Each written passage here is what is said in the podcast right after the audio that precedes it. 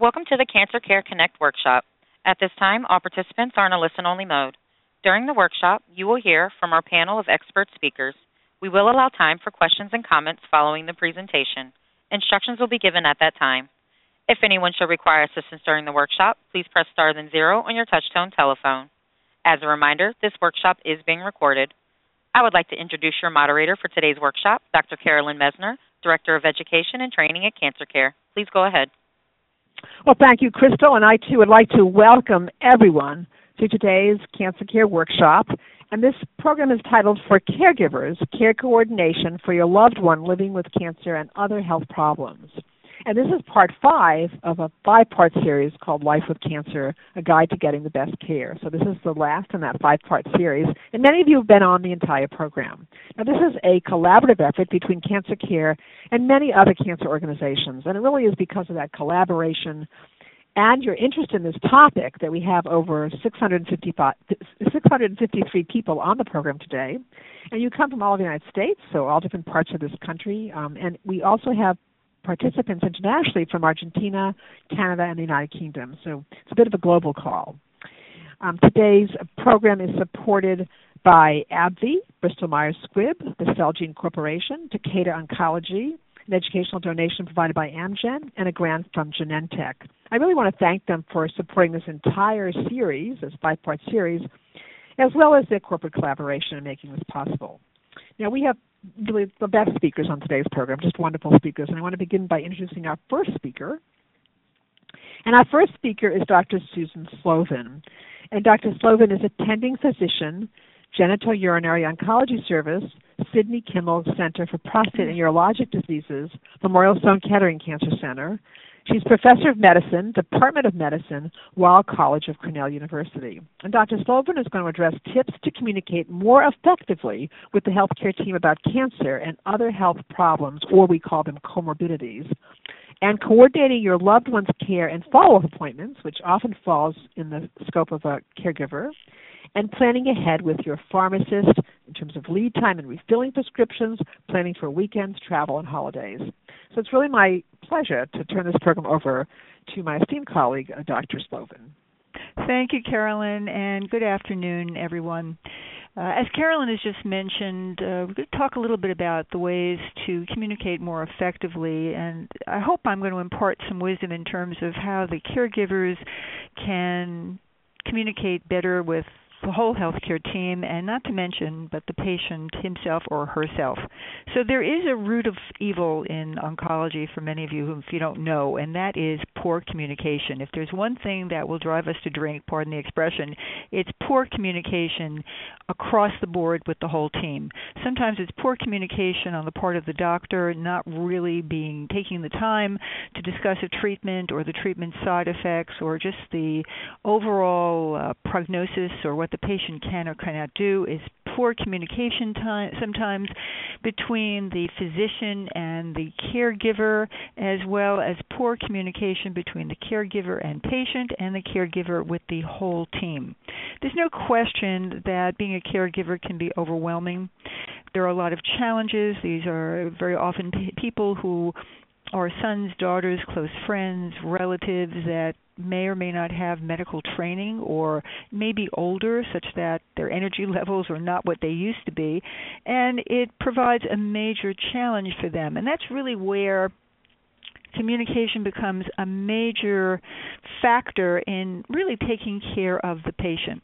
As physicians, as nurses, as radiation doctors, as urologists, as the whole team, psychiatrists are involved, we of course always pander to the patient. We want to know what the patient is feeling. How can we make the patient more comfortable? How do we address pain, constipation, uh, uh, poor medical compliance with drugs? Well, that's our problem usually, but think of it. When you go home, it's the healthcare provider, the husband, the wife, the son, the daughter, the sister, the brother, the aide, who are faced with these challenges. We're conversant in it, but you aren't. So, what is very, very important, and what we have tried to is to stress, is that people should reach out to their doctors. Many institutions or even private practices these days have programs that not only support the caregiver but also try to make things a lot easier for that caregiver to be educated in how to take care of a patient with cancer. Uh, it's amazing how we start off with giving a patient chemotherapy when their caregiver is sitting there and everybody looks like a deer in the headlights and everybody says, "Well, I'm not sure what to look for. What do I do?" And you can give all the information cards you can for people to read up and be educated, but there is nothing more valuable to a patient than a phone call coming from the doctor or nurse the day after treatment and saying to both the caretaker and the patient, "How are you doing?" And very often the patient and or the caretaker will say you know it really wasn't that bad. And i think half of the the anxiety that the, the family faces is not knowing what to expect. So if you hold somebody's hand and walk them through it 9 times out of 10 everybody gets a better understanding I would give you one caveat to that. So why we while we as caregivers and practitioners for example want to do right by the patient and get to know the family members who are involved in the care, one of the greatest obstacles that you could put in front of your doctor or nurse is having a different care member be involved every single time you come to a visit with your doctor. I will cite a family that has five wonderful children, five wonderful in laws that go along with the respective children, and unfortunately, 10 different people who show up at the clinic visit. And each time another person who I barely know says, Oh, so could you go back and explain everything? To do that 10 times is not fair to the doctor or nurse. There should be one person, in addition to the husband or wife, for example, who is the caretaker or the caregiver, or at least one child, who will disseminate the knowledge and the knowledge learned from the clinic visit and give it to the brothers or sisters. What often happens is you're dealing with different people every single time, and I have found it to be a major encumbrance that none of these people come will tell the respective siblings what's going on. So anytime you need treatment, by all means, even as a caregiver, if there is somebody in the family who's going to be coming along with you, it really should be the same person so that another set of ears can hear what's going on, but that other person can come in with questions and the like as a caregiver, it's important that you take notes. Take a little pad with you and a pencil and make a little note to yourself before you get to the doctor's office so that you can remember what it is that you wanted to ask because everybody comes in, everybody's agreeable, everybody runs down to get their treatment and then at the 11th hour nobody remembered what was very important. Part of your healthcare team is your pharmacy. Hard to believe, but it is. And after a while, you're going to find that you get to know your pharmacist very well, particularly when it comes to getting pain medications and the like. There are a lot of insurance constraints these days. I will be the first person to tell you that. Not only when it comes to getting pre authorizations, but sometimes some states mandate that a prescription be written in a certain way for pain medication in order to get that pain medication to the patient. I would tell people that if you are a caregiver, number one, try to get a better handle on your insurance uh, plan. Number two, let the person who is going to be renewing your tra- uh, prescription, particularly in the doctor's office, be aware that there may be constraints because we're we're trained to take care of this. Excuse me. We are all able to to do so to facilitate. And in fact, some of the newer drugs in prostate cancer mandate that the prescription go through a specialty pharmacy in order to be dispensed. And what that means is that it's not in your routine pharmacy. It has to be pre-certified by insurance before it's dispensed. Now there are mechanisms in place in order to get funding for people who are in need. But the point is that the more information we have as part of the healthcare team, the easier we can make it for you. And the most important thing is please don't wait for Friday at 4:45 p.m. to call a doctor's office to get a renewal on your medication. Please, if you are a caregiver uh, or a patient, please look at the amount of pain medications you have before your weekend comes. Call us in the morning because sometimes we need to get a pre-certification. We really need to be able to uh, get to that pharmacy. And if you leave it for the very last part of the day, believe me, we don't go home early, but the rest of the world does. And when it happens, we can't facilitate giving you medication, and some people will go cold turkey without their medication and go into a pain crisis people need to feel comfortable enough to talk to their doctor, and that goes for the caregivers as well. If you have problems, if you're overwhelmed, there are support services for you as well to help you with this. You are not alone. And I tell this to patients and their their kin, if you will, all the time, you're not alone. We're all part of a family. We've all had somebody in our family with cancer of some sort, and our goal is to try to support one another, and we are able to do so very, very successfully. On one final note, I will say that another thing that's very important that's often not discussed in cancer clinics, and that is what does a patient want, or does a family giver, a family caregiver, know what the patient wants in case of an emergency? What if the patient has to be hospitalized? What if there are events that change abruptly that might require significant interventions that might not be to the advantage of the patient? Perhaps the patient is older and frail, or perhaps the patient has certain religious convictions that would would mitigate any interventions that might prolong life. Again, this is all part of communication. It should be discussed that it uh, that a caregiver or even the patient let somebody know about what they are. We're not talking about somebody dying tomorrow, but sometimes knowing what a person's religious convictions are or knowing that a person would want certain things done if something ever were to happen actually gives us a better sense of security because we can do what that patient wants. So, a lot of things to consider, and please remember you are not alone. So, with that, I'm going to conclude and thank you for your attention, and back to you, Carolyn. Oh, thank you so much, Dr. Slovin. That was really outstanding. And I have to say that um, that very important message to people that they are not alone, that you're not alone, that there is this whole team of people. And you're going to be hearing from other members of the healthcare team um, um, throughout this program. And so this is really a multidisciplinary program to address this very complicated topic. Um, so um, our next speaker is Dr. Allison Applebaum. And Dr. Applebaum is an assistant attending psychologist, director, caregivers clinic, Department of Psychiatry and Behavioral Sciences, Memorial Sloan Kettering Cancer Center. And Dr. Applebaum is going to address what research tells us about caregivers, including long distance caregivers, the stresses and rewards of caregiving, time saving, and practical self care tips. It's really my pleasure to now uh, bring to you and introduce to you uh, my esteemed colleague, Dr. Applebaum, and she will present to you now.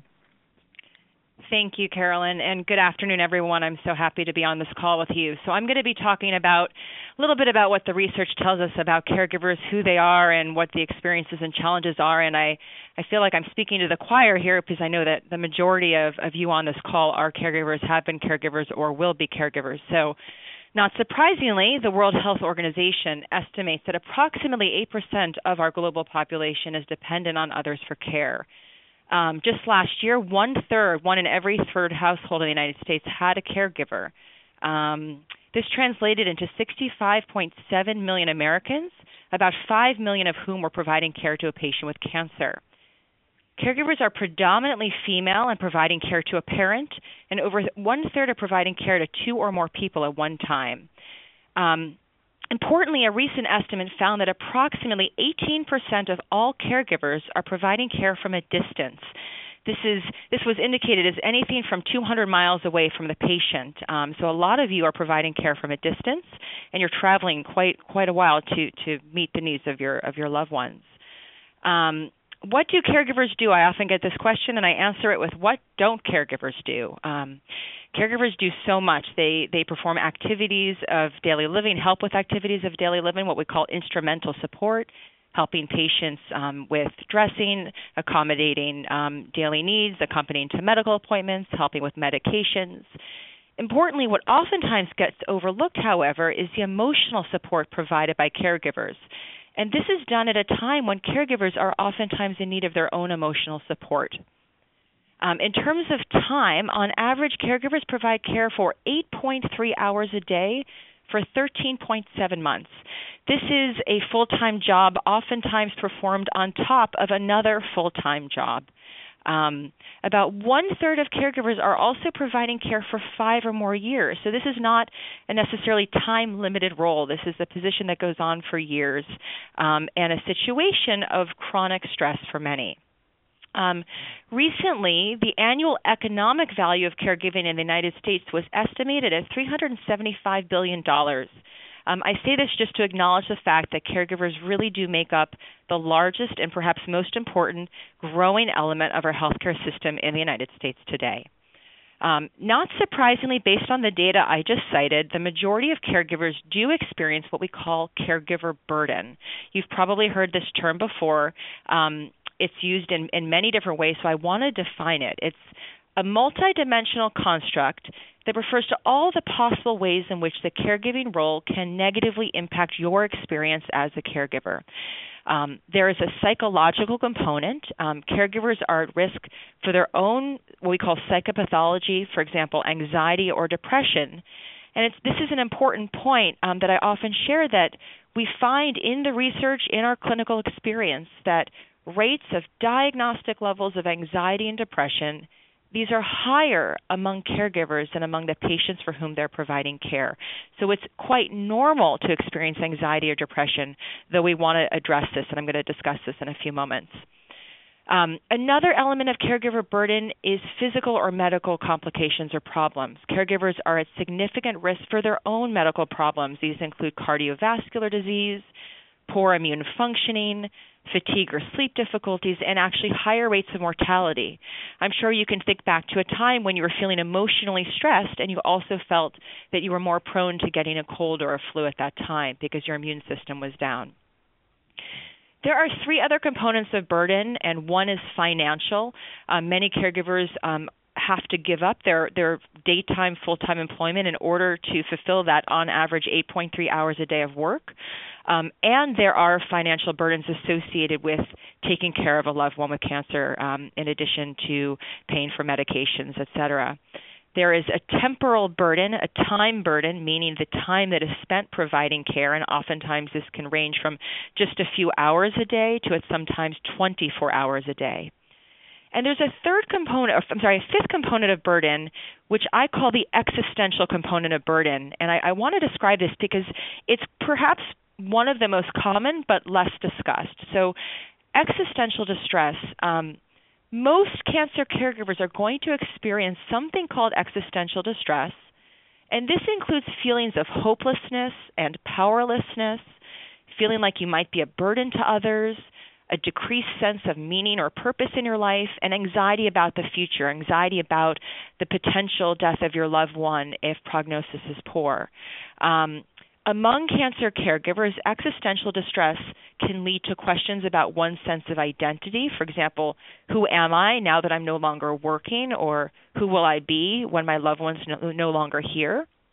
Um, it can lead to feelings of guilt um, and desire, guilt as well as a desire to take responsibility for oneself. So, guilt for actually taking time off from taking care of one's loved one. Um, it can involve fearing your loved one's death, but also the idea that you have to face the possibility of your loved one's death if prognosis is poor. Um, what's important to note is that existential distress of any kind can make it difficult to perform caregiving responsibilities, whether they're providing assistance with activities of daily living or providing that emotional support I mentioned earlier. It also makes it a lot harder for you to take care of yourself, and this in turn makes it harder for you to take care of your loved one. Um, I'm going to speak at the end a little bit about how to deal with existential distress, which is certainly um, an important point. What I do want to say, though, is that if burden, if distress is not addressed, it will only increase over the caregiving trajectory from diagnosis and treatment into survivorship, or if there's a recurrence and disease progression. So, how can we recognize the signs and symptoms of burden? Um, it's important to, to really keep your eyes and ears open for these within yourself or with other, within others who are caregivers. Um, some of the signs are a caregiver no longer being able to carry out his or her responsibilities, whether those are the responsibilities to the patient or responsibilities to oneself. Um, it can also manifest as increased anger or irritability or difficulty managing one's emotion or more frequent medical problems. As I mentioned earlier, um, thinking about a time when you were feeling stressed, you likely had a lowered immune system. And the more, more often that you have colds or flus or susceptible to other problems, that's also a red flag indicator that it's time to get help. Another red flag is engaging in what we call poor health related behaviors. Um, these include increased drinking alcohol, increased smoking, um, poor eating habits, not exercising, not attending to one's sleep. All of these things need attention in order for one to fully carry out the responsibilities of caregiver. And certainly, the greatest red flag would be any direct communication of any depression, depressive symptoms, or suicidal ideation, feelings like life is no longer worth living. Um, how can you get help if you or a loved one has experienced any of this? The first is to activate your support networks, and this can be informal support within your family, within your friends, within your coworkers if you're still working, or accessing formal support either through cancer care or other organizations, through an institution where your loved one may be receiving care. There likely is some support for caregivers, and making sure that you're receiving the support that you need with a professional, a licensed social worker or a psychologist or psychiatrist. It's also important to remember, and I'm sure that many of you on this phone call have, have had this experience, that support can also come from unlikely sources. And that individuals in your support network in the beginning who always gave you support may no longer be able to do so, but others may actually be able to step up to the plate. I think it's also really important to recognize what we mean by self care. I think many people think, oh, self care means taking days off or going on vacation or going for a massage. And certainly those things are all good for all of us on this call, but it also means creating distance between individuals who are not helping you or not making you feel good about yourself it's recognizing when you feel guilty and why you might be feel, feeling guilty, and it's allowing yourself to express your emotions when they come up, and to remember that it's perfectly normal and appropriate to feel both happiness and sadness in times of caregiving, and that it's also normal to fe- normal to feel anger and frustration at times with the patient with, for whom you're providing care. Um, so I've I've just taken a few minutes to talk about all the possible negative things that can happen as a result of providing care, and I always like to end on a positive note. And I mentioned earlier this idea of existential distress, um, and I just want to end by by discussing the fact that despite um, the statistics, despite the fact that most caregivers, 80%, will experience some anxiety at some point while providing care, Providing care is also an opportunity to have an increased feeling of meaning in your life, a sense of purpose, and actually to experience some personal growth. Meaning and stress can coexist. Finding meaning in your caregiving role is not about making lemonade out of lemons. Certainly, that's not what I'm saying. What I'm saying is that sometimes the most stressful experiences can also be significant sources of meaning. And so, what's important is learning while you're recognizing what's difficult and recognizing these red flags about distress, to also allow yourself to direct your attention to parts of caregiving that are meaningful, even if they're stressful. So, in addition to helping you deal with distress, helping you to find a sense of meaning and purpose can help you to feel a little bit empowered. So, for example, I encourage everyone on this call to think about if being a caregiver has helped them has helped you to feel good in any way. Has it helped you to learn new things about yourself in any way? Has it made you feel like a stronger person or a better person anyway? Has it helped you to understand the importance of love in any way? And has it given your life a purpose and a sense of meaning? And I'll end on that. Thank you. Oh, thank you so much, Dr. Applebaum that was amazing and uh, really wonderful and um, really um, I think um, you've really covered so many of the different array of emotions that people have and and you've concluded in a way that allows everyone to think about these wonderful questions that you've asked. And perhaps we can ask those questions again during the Q&A and perhaps um, we we also during the there will be a question and answer when all of our speakers conclude their remarks and we certainly can ask a question, but you also uh, could share with us perhaps things that um, work for you, or um, or also in answer to the, some of the questions that Dr. Applebaum has posed. Um, you know, um, new things you may have learned. If being a caregiver helps you feel good, um, do you feel like a better person? So all those kinds of things. Any of the things that you heard that that help resonate for you, that's okay to say during the Q and A as well. So, um, so we'll leave it open in that in that respect. But thank you, and I know there'll be lots of discussion about this during the Q and A. So thank you. And our next speaker is Ms. Deborah Wolf. Uh, Ms. Wolf is an attorney. She's a supervising attorney, legal health, New York Legal Assistance Group, or New York NYLAG. And um, Ms. Wolf is going to be addressing an array of topics, really, um, and very important topics for caregivers to be aware of. Um, so, learning how to appeal insurance, Medicare, and provider denials. This is all going to sound familiar to all of you. These are issues that you all confront. Finding the practical help you need. And so, from the federal side, from Medicare, VA benefits if they apply, and Family Medical Leave Act, or FMLA, and from the state, Medicaid. And then, in general, legal advocacy tips for caregivers. And so, it's my great pleasure now to turn this program over to uh, Ms. Wolf, my esteemed colleague. Thank you, Dr. Messner. I'm, I'm so pleased to be a part of this teleconference. And I know that most of you on the call today are caregivers, and for purposes of ease, I'll be referring to you or yours when discussing insurance. But I do know that you're here due to your caregiving of family and friends. I'm going to give an overview of the process of appealing insurance claims. I'll also discuss some resources for navigating the complex world of insurance and also some t- some tips on what you can do to help avoid insurance issues and unnecessary work as well as better support for your loved ones. In discussing insurance, I can't stress how important it is as a start to take the time to understand the benefits and limitations of your health plans the most important advice I can give is to have and read a copy of your policy, or at the very least, a summary description. This will outline your benefits, coverage limits, and the appeals process, which we'll discuss in a bit. Your insurance company representative can also be a great resource to call if you have questions about what is or is not covered.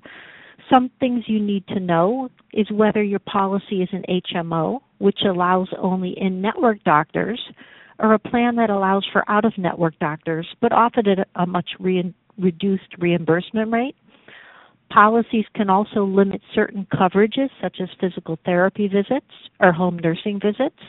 You must review the policies offered and discuss with those who offer support, such as a medical team or a social worker, to make sure you're covered for all necessary treatment and care. But even with current insurance protections, claims are sometimes denied. Denials can be for many reasons. For example, a specific medical service the insurance company claims is not medically necessary, or that the service, service is not covered under the policy. Also, if you need to see a specialist and feel that you have to go out of network for the best care, the insurance company could deny services but there are exceptions, and it's important to understand that your insurance company saying no now may not be the final decision later. The insurance company is required to provide an explanation of benefit, or EOB, for each claim reviewed.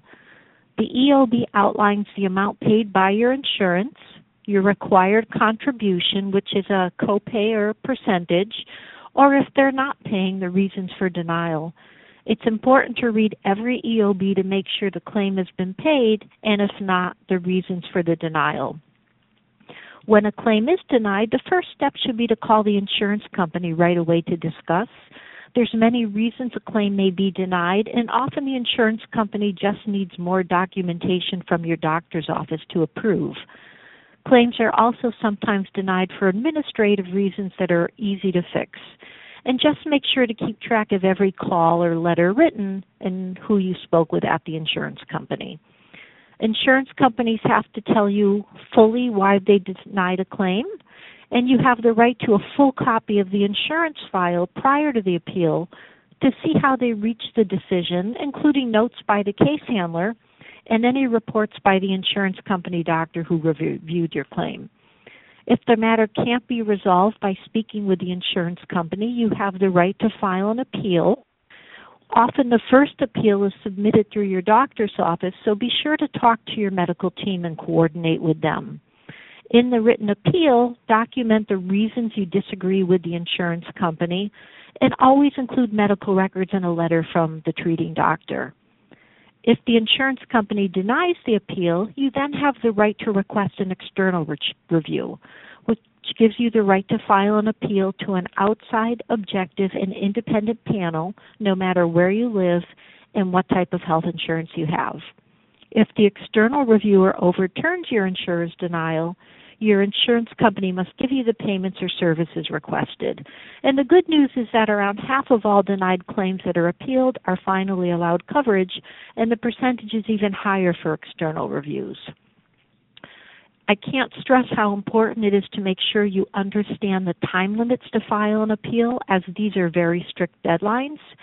If you have a policy from work, the time limit is usually 180 days. For other plans or with Medicaid or Medicare, the deadline is often as short as 60 to 120 days. But if you, a claim is denied, you will receive written notice about how to appeal, so it's so important to read these notices. Now, along with private health plans, either from employment or from the marketplace, people often access insurance through Medicare, Medicaid, or if you're a veteran, through the Veterans Administration. Medicare and Medicaid are both government sponsored health insurance. Medicare is a federal program with rules that are uniform to all participants in all 50 states. Medicare is available to most people age 65 or older, and if under 65, a person who's been receiving Social Security disability benefits for a period of 24 months.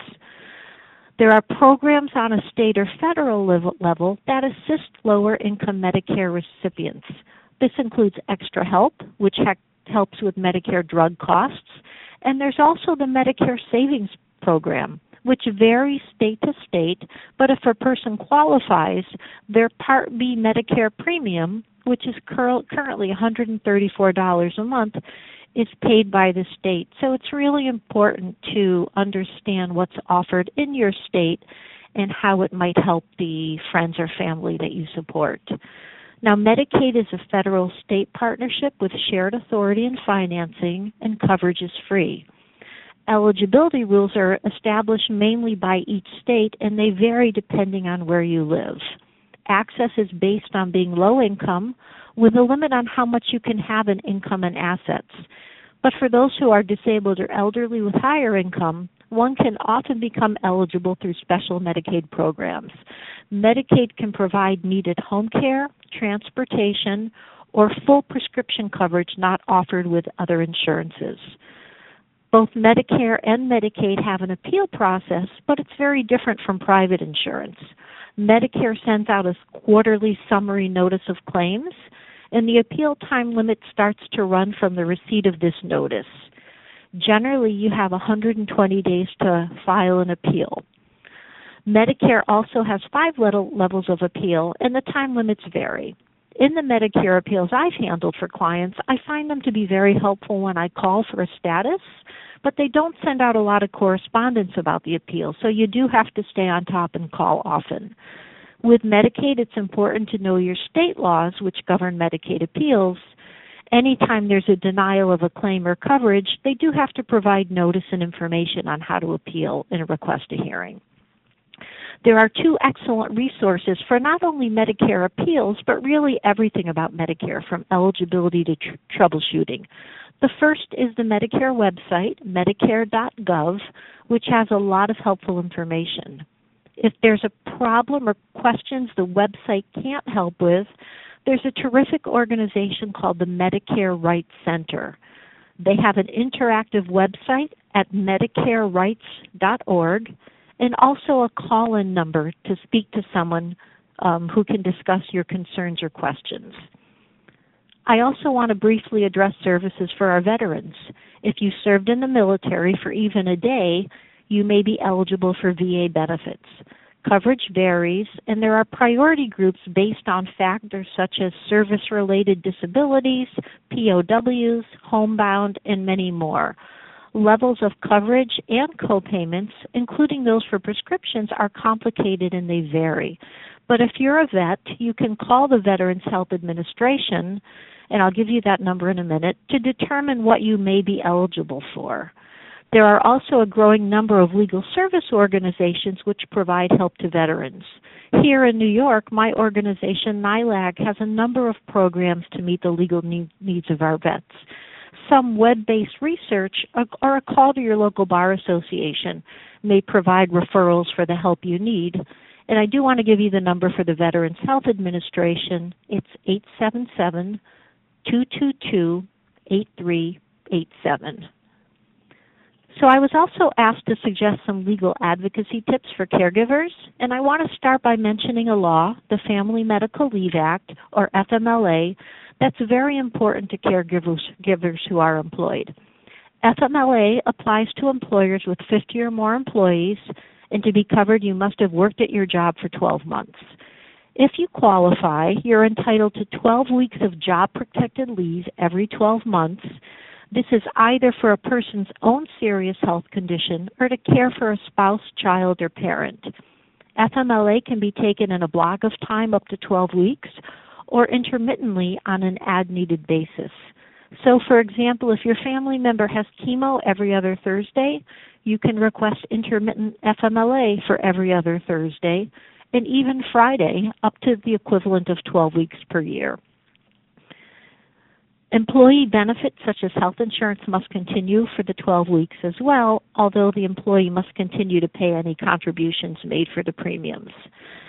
Another thing I want to members mention is is how important it is to encourage your loved one to make sure that, that they've completed advanced directives such as healthcare proxies or living wills the healthcare proxy form allows a person to name an agent to make healthcare decisions for them if they become incapacitated and unable to communicate with their medical team. The form is very simple to prepare and usually requires just witnesses. And the living will is different from a healthcare proxy in that the proxy chooses someone to make decisions and the living will sets forth what a person's wishes are. Both are simple documents and can be prepared without an attorney. And as Dr. Slovin discussed, this will really help to make sure communications with the medical team remain open and that your rules are being followed. Getting back to insurance for a minute, I just want to stress again to make sure to read every letter received, including explanation of benefits. I speak with people all the time who lose coverage because they didn't feel well enough to open and read their mail. Insurance companies, whether private, Medicare, or Medicaid, have very strict notice requirements, and they have to tell you if there's a problem. But you need to know what's going on in order to, to address any issues that may come up. Also, remember there's an open enrollment period for Medicare, so it's important to read the notices because if you miss deadlines, you may miss coverage. If necessary, talk to someone who understands and can provide advice. This may be someone from an insurance company, an organization such as cancer, or an attorney like myself who offers free advice to cancer patients. There is a National Cancer Legal Service Network, a group of attorneys like myself who offer free legal advice and help to people with cancer. And you can check to see what help may be available to you in your state, and that website is nclsn.org. And I'll repeat that it's NCLSN. It stands for National Cancer Legal Service Network.org. Now, in conclusion, I've discussed a few options for insurance, including private plans, Medicare, Medicaid, and VA benefits. But it's impos- it is possible to be eligible for more than one of these. For example, Medicaid and Medicare together, VA and Medicare or Medicaid, uh, but the rules are complex, complex, but make sure that you maximize whatever benefits you may be entitled to. And this is particularly true with Medicare, which pays only 80% of claims. 20% can be very costly, and a person with Medicare needs secondary policy to cover that gap. Medicare also has inadequate coverage for prescriptions and often very high copays. So important to look into meeting this gap through other coverage, extra help, or copay assistance foundations, which I know will be discussed shortly. I know this is a lot of information. I also know how difficult it is to keep on top of insurance matters and other matters with so much going on. But I think with an understanding of general rights and responsibilities, as well as help from your medical team and groups like Cancer Care, you'll be able to navigate any insurance or other issues or questions that come up either for yourself or your loved ones. Thanks so much. Oh, thank you so much, uh, Ms. Wolf. That was really outstanding and really covering a great deal of information. It is true that there's a lot for people to absorb, and many people have uh, awareness of these, but I think you really spelled out all of the details, and you are available for questions during the Q&A, so I know that that's going to be very helpful to people um, to have that as a resource, and thank you. And our next speaker is Ms. Carly O'Brien, and Ms. O'Brien is an oncology social worker, and she's Cancer Care's Caregiver Program Coordinator um, and um, Ms. O'Brien is going to address a number of topics um, accessing resources for the cost of care, including home care and co payment assistance foundations, tips on choosing community and medical resources to improve your quality of life, and she'll also review Cancer Care's free psychosocial programs and services. It's really my pleasure to turn this program over to my esteemed colleague, uh, Ms. O'Brien. Thank you so much, Dr. Messner. I'm glad to be on this call today. I'm going to pack in a lot of information to a short amount of time. So just rest assured that the resources that we're going to go over today will be given to you at the end of this teleconference today. I want to talk a little bit about accessing resources to manage the costs of care, including home care and co-payment assistance foundations first. So we know that the financial and practical impacts of a cancer diagnosis can be incredibly burdensome and that this is a source of distress for a lot of people with cancer, but also their caregivers. Between government programs, private and nonprofit organizations, as well as other charities, there might be assistance to help manage some of the cost of your loved one's care. But it can be really overwhelming to even know where to start. It can be difficult to know if what your loved one needs is hands on help, patient navigation, or financial support. Many caregivers take on the role of coordinating this all themselves to alleviate the patient from the extra stress, but this can be a complicated process and may feel like an isolating and frustrating experience given all the time and energy that can be involved. But you're not alone, and hopefully today, you know, my co-presenters and I will be able to offer some guidance and insight to make this all seem a little bit more attainable. To start, I'd suggest prioritizing what your needs are, communicate openly about them, and seek out some basic information. This should be a dialogue between you and your loved one with cancer and may require an ongoing discussion and follow up. It may be helpful to discuss what kind of out of pocket costs you can expect with your loved one's insurance provider. Ask if your loved one has any home care or long term care coverage, including a visiting nurse or aide, and explore what their out of pocket drug costs may be. Doing this early in the process can be helpful. We always think that being proactive goes a long way. When it comes to home care assistance, it's also important to differentiate about home care versus home health care. So consider if your loved one's needs are medical in nature or not. Knowing this information up front will likely to help you get the right kind of help that you need.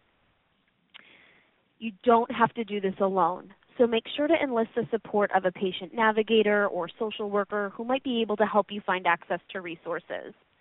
They'll likely have more experience to help you understand the, vari- the various systems that are in play to help provide financial support. And speaking with the financial department at your loved one's treatment center might also help to provide some insight about any programs that they have to offset costs of care. Now, it's important to recognize that each different organization might provide a different and specific type of help. They might have different eligibility criteria that one needs to meet in order to get support. And unfortunately, there isn't one go to program to offset all the costs that you might be running into.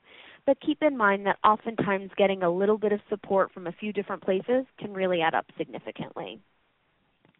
When it comes to caregiving and home care, some states do have programs that will pay someone to be a caregiver. This can help to manage the home care needs without an added expense. This isn't available everywhere, but to find out if your state has a program, reach out to your state Department of Aging or local Medicaid office. If this isn't possible, there are some other organizations that might be able to help you explore what home care options are available and what might be affordable for you. Consider reaching out to the Elder Care Locator at 1 800 677 1116, the Arch National Respite Locator at archrespite.org, and the National Association for Home Care and Hospice at nahc.org, as they might help you to locate home care providers and other services in your area. Cancer Care also offers limited financial assistance to offset some home care related costs for patients. To get more information about this, please contact us at 1 800 813 4673.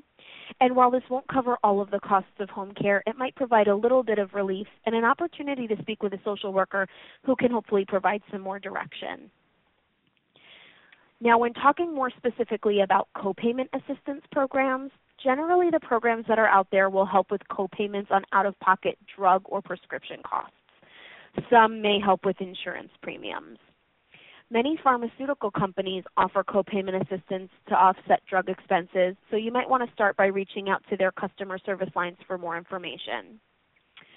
The Partnership for Prescription Assistance does also have a search engine that can help you to explore other ideas about patient assistance programs to help with medication costs.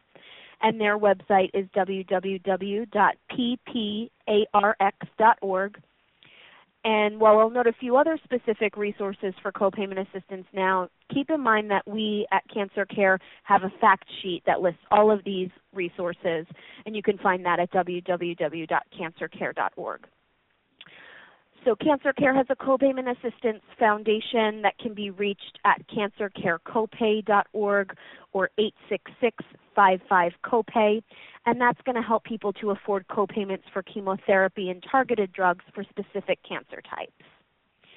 The HealthWell Foundation provides financial assistance to cover coinsurance and copayments, sometimes health insurance uh, premiums and deductibles for certain medications or therapies. Um, and their website is www.healthwellfoundation.org, or you can call them at 1 800 675 8416 for more information.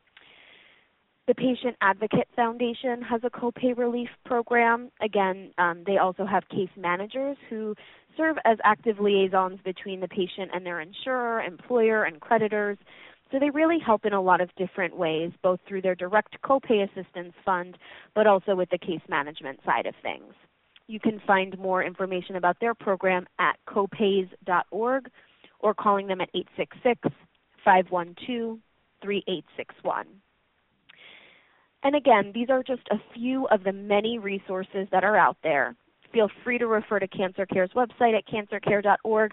We do list these and other organizations that might be useful, but we just wanted to give you a starting place today uh, in terms of where to go for support. So, talking about tips on choosing community and medical resources is really important because finding these kinds of resources can improve your quality of life as a caregiver. So, again, I cannot emphasize enough the importance of enlisting support and asking for help as you navigate being a caregiver and coordinating the care of your loved one. You don't have to do this alone. So, there are many, many other community and medical resources to help you manage your role as caregiver, to support your loved one, and coordinate their care. But finding help and support in practical, medical, and emotional matters can improve your quality of life significantly, and it can really help you to feel connected and supported along the way. Again, I will list some of these resources today, but know that the volume of these resources is really quite significant. So, again, be sure to enlist additional support from a patient navigator or hospital social worker for additional guidance. First, as it was mentioned earlier, keep in mind that some of the best sources of information and support are your loved one's doctors and treatment team. Doctors, nurses, hospital social workers, and patient navigators have a shared goal of providing information and support to help you manage your experience with cancer and caregiving. If you're ever unsure where to look for resources or information, they can be incredibly helpful in answering questions and pointing you toward other resources. So, for medical information, visit the National Cancer Institute's website at cancer.gov or call their cancer information service line at 1 800 422 6237. Um, similarly, the American Society of Clinical Oncology also provides reliable medical information at cancer.net. The American Cancer Society has a 24 hour call center where they can provide information on community programs, answer questions about cancer, and that number is 800 227 2345. Cancer Care has a dedicated caregiver section of our website with lots of resources. You can find that directly at cancercare.org/caregiving. And the United Way, while not necessarily cancer focused, is a really good resource that can help you find out specific practical and supportive programs that are available in your area. You can usually dial them at 211. There are some other organizations that really are aimed at providing free online communities to coordinate friends and family to help you manage your caregiving tasks. One of these is called My Cancer Circle, and their website is mycancercircle.lotsofhelpinghands.com. Really serves as a one stop forum where caregivers can share their story, address their practical needs, and keep people informed about updates via the web. Um, people can sign up for certain tasks like helping with transportation, meals, or childcare, and many caregivers find this to be a big relief to coordinate this all in one place.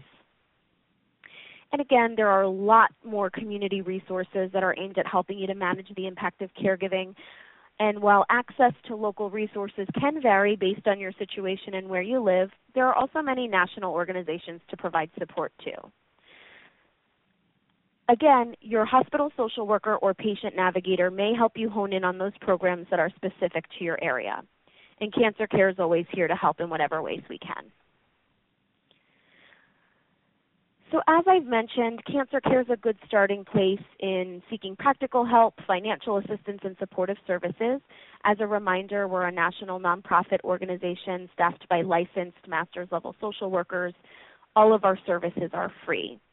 We offer individual counseling, support groups, educational resources like the Connect Education Workshop you're listening to right now.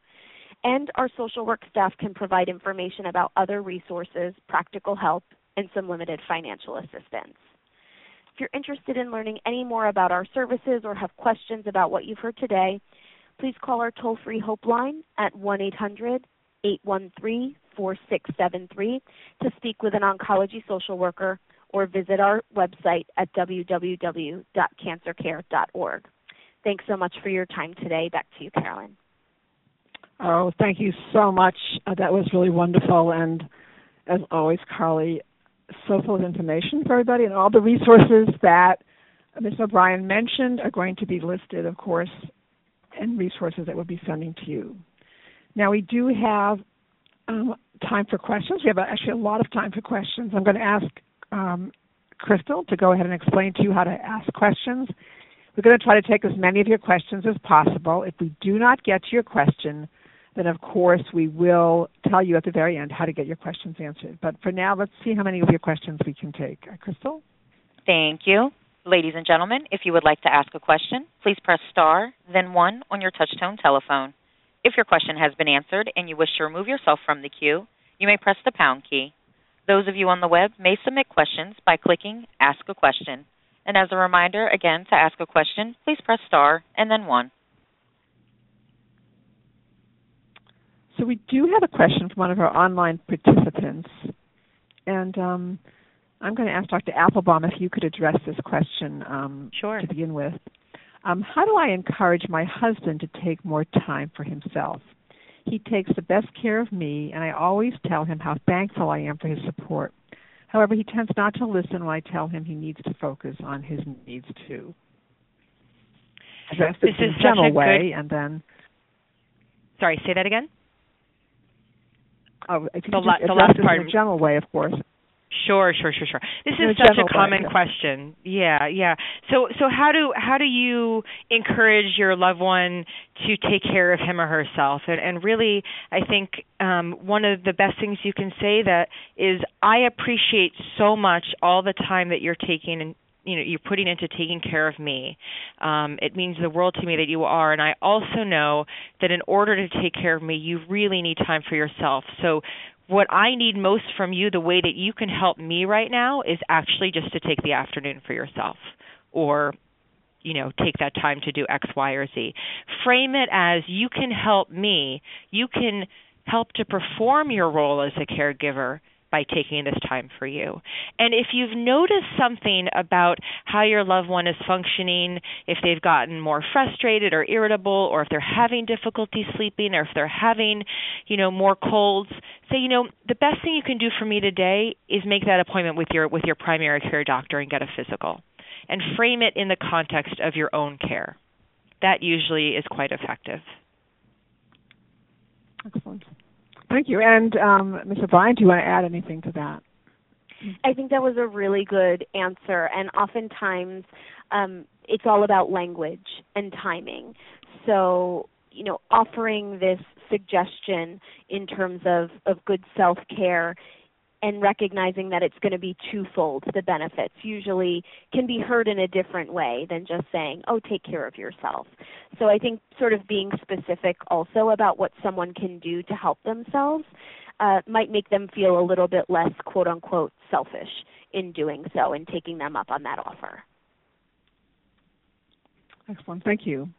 And we have another question from one of our online participants um, and that one is, um, and that I'm going to address um, again as to uh, Dr. Applebaum and to Ms. O'Brien as well. Um, what are my options? And Ms. O'Brien, if you could start with this one. What are my options for getting anonymous help in person or on the phone? Online groups haven't worked for me in the past, and I would prefer in-person support. But I am a prominent member in my small community and worry about being recognized. So, Ms. O'Brien, if you could address it to begin with, and then if then Dr. Applebaum. That's a good question, and it is certainly something that I've heard before. Um, you know, I think it takes a lot for people to seek out support, especially if they feel like they have a presence in their community. I think there's also still, unfortunately, a stigma associated with mental health support. So, a lot of the access to services in person will really depend on where someone lives. Oftentimes, we would suggest talking to the social worker at your loved one's treatment center um, see if they can offer some immediate support, at least when you're going in for appointments. That's a good starting place. Um, sometimes reaching out to the local United Way at 211, they can help you to access um, different face to face or in person mental health support. Um, Cancer Care does provide free telephone counseling. And so I know that's not in person, but it is a more individualized and personalized connection, which for a lot of people goes a long way. Um, and also talking to your primary care physician um, or your, your loved one's oncologist they might have ideas of, of where someone can turn in their community or just outside of their community to get that type of support. But support's really important. I can't underscore that enough. So I think just making those connections is really important. Oh, excellent. Um, I have a, a question now for uh, Deborah Wolf. A question um, for Ms. Wolf. Um, in terms of just the um, the healthcare proxy, um, how does one go about arranging that, and um, if you could say a little bit more about that for family members. Sure. So, as I said, the healthcare proxies, um, regardless of the state that you're in, are very easy forms to complete. They usually don't require an attorney. Um, most hospitals and medical centers usually have the state healthcare proxy form available. So I would start by asking your medical team. Um, a lot of the forms are also available online. For example, in New York, our healthcare proxy form is available through the State Department of Health website.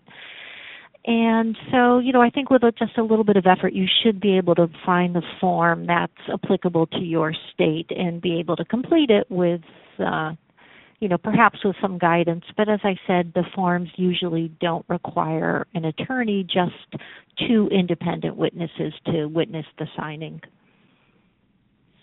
And we have one late breaking question, uh, which I'm going to address to all the uh, speakers uh, today, um, but I'm, I'm, going to ask uh Ms. Wolf to address it to begin with. What should we do when family members disagree with treatment decisions? If my loved one becomes incapacitated and I make decisions for them, how should I deal with relatives when how should I deal with relatives who disagree with my decisions? So do you want to say something about that, Ms. Wolf, and then Dr. Applebaum, and then Ms. O'Brien? Sure, and you know that is a common problem. Um, sometimes people often have extended families who, for many different reasons, I think as Dr. Slovin talked about, you know, have thoughts about medical the the, the right medical treatment. I think the first thing is, you know, to see who, is there a healthcare agent, and if there is, that's the person that's been trusted to make those decisions and um, the medical team generally has to honor the decisions made by the healthcare agent if the patient is no longer able to communicate those wishes. Um, I do know in the hospitals that I work in, social workers often have family meetings where they talk through these issues and try and, you know, bring the family on board.